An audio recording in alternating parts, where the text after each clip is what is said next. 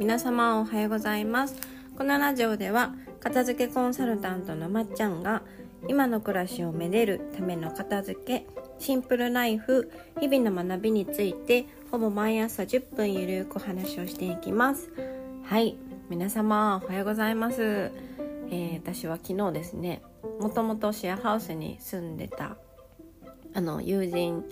シェアハウスを通して友人になった同年代のね女性の方ず十何年ね勤めてた10年だったかな。あの仕事を辞めて韓国に最近留学に行ってて帰ってきたのであの干物干物っていうか魚をね一緒にあの食べてきました。はい。すごい魚も美味しかったんですけどあ、まあ、彼女と喋ってて彼女はねすごいねこうなんだろう全てがポジティブで面白いんですけどすごい素敵な女性でねそう彼女と話せてすごい面白かったのが「韓国どうですか?」って「楽しいですか?」って「韓国語順調ですか?」みたいな話をしてたんですけど韓国に行って新たに気づいたことは英語がすごい必要だということって言ってて 韓国語、まあ、彼女ね韓国語あの結構しゃべってたんですけど喋ってもらっても何言ってるか分かんないぐらい喋ってたんですけどあのそうですね韓国行って英語を話したくなるんだって面白いなって思ったんですよね。そう。確かにその語学学校に行ってその場にいる人の共通言語ってあ英語になるんだと思ってそう。まあ、韓国語も多分共通言語なんでしょうけど学びに来てるはずだからまだそこに来てる人たちの喋れる言語としては英語が上がってくるんでしょうねきっと。そうであの日本以外のねアジアの国タイとかどこほ台湾でどうだったかなまあ、なんかそそういう日本以外のアジアの国の人もすごい英語を喋ってて焦ったとかびっくりしたって言っててなんか まあ確かに確かに日本って喋れないアジアと比べてもね喋れないのかなって話をしてたんですけど、まあ、喋る必要がねないんですよね。あんまりね日本って。そう。そんなに交渉する英語で交渉することも必要ないしリスニングさえできてたら今までは良かったんですけどねこれから主張していかないとダメになってくるのかなと思いながらあの聞いておりました。はい。リスニングだけじゃなくて話すことがこれから日本も求められるんですかね。世界世界の中で。なんかね変わってきてるし立ち位置が。なんか、ね、いろいろ考えさせられました。はい。というわけでですね全然関係ないんですけど、まあ、彼女から 彼女と喋ってね元気をもらいました。やっぱ同年代で昨日と違うことをしながらこう頑張って切り開いてる人たちと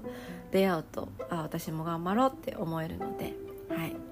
あの勇気をたくさんもらいました。はい。で今日のねテーマなんですけど最近読んだ本ですね。あの東博樹さんっていうのかなこれ。ちょっと漢字の振り仮名がちょっと分かんないですけど。あの訂正する力っていう多分結構最近に出た本をねあの読んだんですけど結構今まで考えたことのない視点で書かれてたのとこの東さんの文章の書き方がちょっとこう この人ってきっと面白い人ちょっと車に構えてて面白い人なんだなっていう感じの、えー、文章だったので、うん、あの結構面白かったんですね。ちょっとそのこととそれを読んでた時私片付けのことをちょっと思い出したので、まあ、いつものことですけど ちょっとそのことについてお話をしようと思います。はいまあ、訂正する力っていうだけあって訂正訂正が持つ能力とか訂正するといいよみたいな話なんですけど私個人的にですね片付けとかあの最近よく聞くワードとか自分があの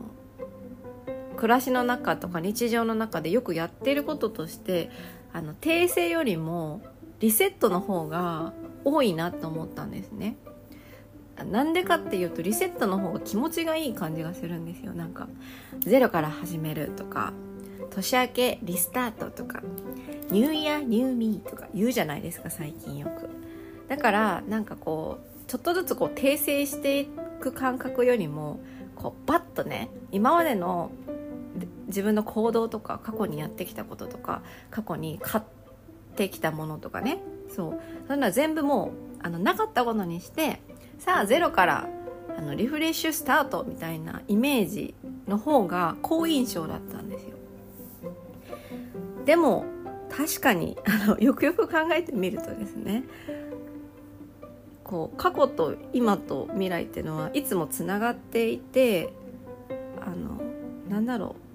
リスタートしたことって大体続いてないなってちょこちょこちょっとあ思ってたんですけど 思ってたんですけどあやっぱそれってなんかそれなりの理由があるんだってちょっと思ったんですね。この本を読んで。なんかね私たちもこうなんか動物だし、まあ、人間ってなんかこうストーリー性があるものを理解してこう進んでいくっていう話よく聞くんですけど例えばですよ例えばですけどこれは同じ例えで使っていいのかちょっとよくわかんないんですけど禁煙とかもそうですと思うんですけどこうスパッとやめるとダイエットもそうですけど何かをスパッと変えようとすると最初は気持ちがいいんですけどそれを継続することって難しいじゃないですか。今まで 10, 10だったこと例えば10本タバコを吸っていた人が今日から0本みたいなリセットみたいな感じですると多分2ヶ月後とかには戻ってるんですよね。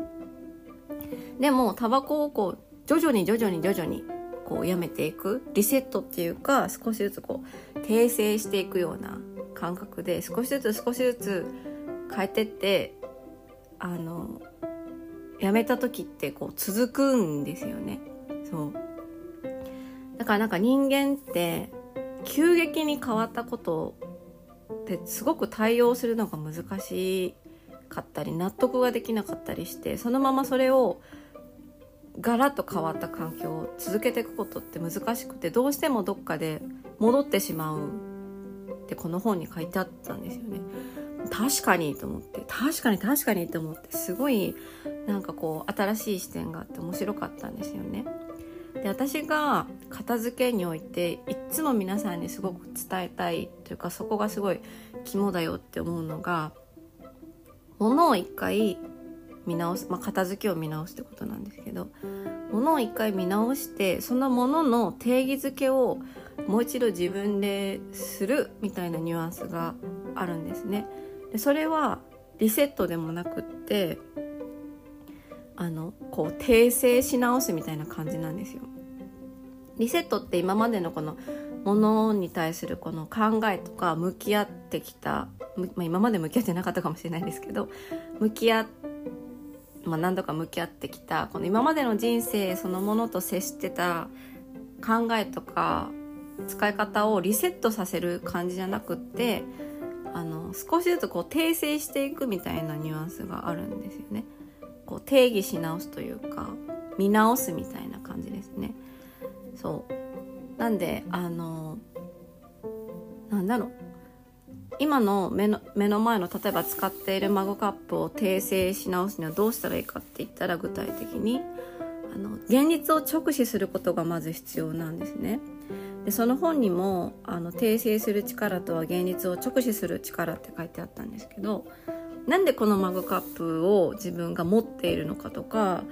なんで持っているのに使っていないのかとかなんであの使っていないんだけど持っていたいのかとかその現実ですね。自分がそのものに対して思う現実をちゃんと直視して今まで自分が思っていた感覚、まあ、直視できていなくってなんかなんとなくふわーって思っていた感覚をこうちょっと自分がすごく納得できる形で訂正していって例えば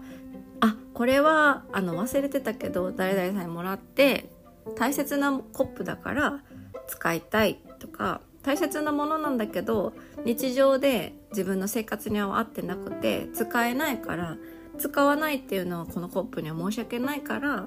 あの使ってくれる人の元に届けたいみたいな感じでなんかこう現実を直視してあの、まあ、自分に都合のよいいようにって言ったらなんかちょっと修正みたいな歴史の修正みたいな感じがありますけど、まあ、訂正し直すみたいな感じですね。そうなので向き合うとあの訂正とか自分に都合のいいようにあのものの定義づけっていうのができると思うのでそうあの片付けにおいてすごいこの訂正する力がすごくあの大切だと思うんですね。そう私が最近言い始めたあのポッドキャストの冒頭で今の暮らしをめでるって今ってわざわざ言ってるのは片付けとかしてねあの自分のこういう暮らしがしたいみたいな理想の暮らしみたいなものを皆さんに手に入れてほしいんですけどそれは絶対今の暮らしの延長線上にあるし今の目の前の暮らしを好きにならないとそもそもそういう自分がしたい暮らしは絶対やってこないので今の目の前の暮らしはなかったことにするみたいな感覚はあの持たずに今の暮らしを楽しんでった延長線上にあのもっと自分がこう手に入れたい生活とか暮らしとかへの方向にこう舵を切っていく訂正し続けていくみたいなニュアンスが私の中ですごい強くあるから今回読んだ本をあのすごく皆さんに伝えたくなったというかこの考え方今までこういう視点でなかったけどすごく大切だし片付けにおいても重要だと思ったのでお伝えしました。はい。ちょっとうまく伝えれたか分かんないんですけど。それはなんか修正でもなくリセットでもなく捉え直すっていうニュアンスでの訂正ですね。現実を直視してあの訂正していくっていうことです。はい。なんかその本の中であのヨーロッパのしたたかさはこの訂正から来ているって書いてあって 確かにってちょっと思ったんですけど。はい。なかなかね難しいところもありますよね。なんか自分が言ったこととかも訂正し直すのってちょっと難しかったりすることあるじゃないですか。そう。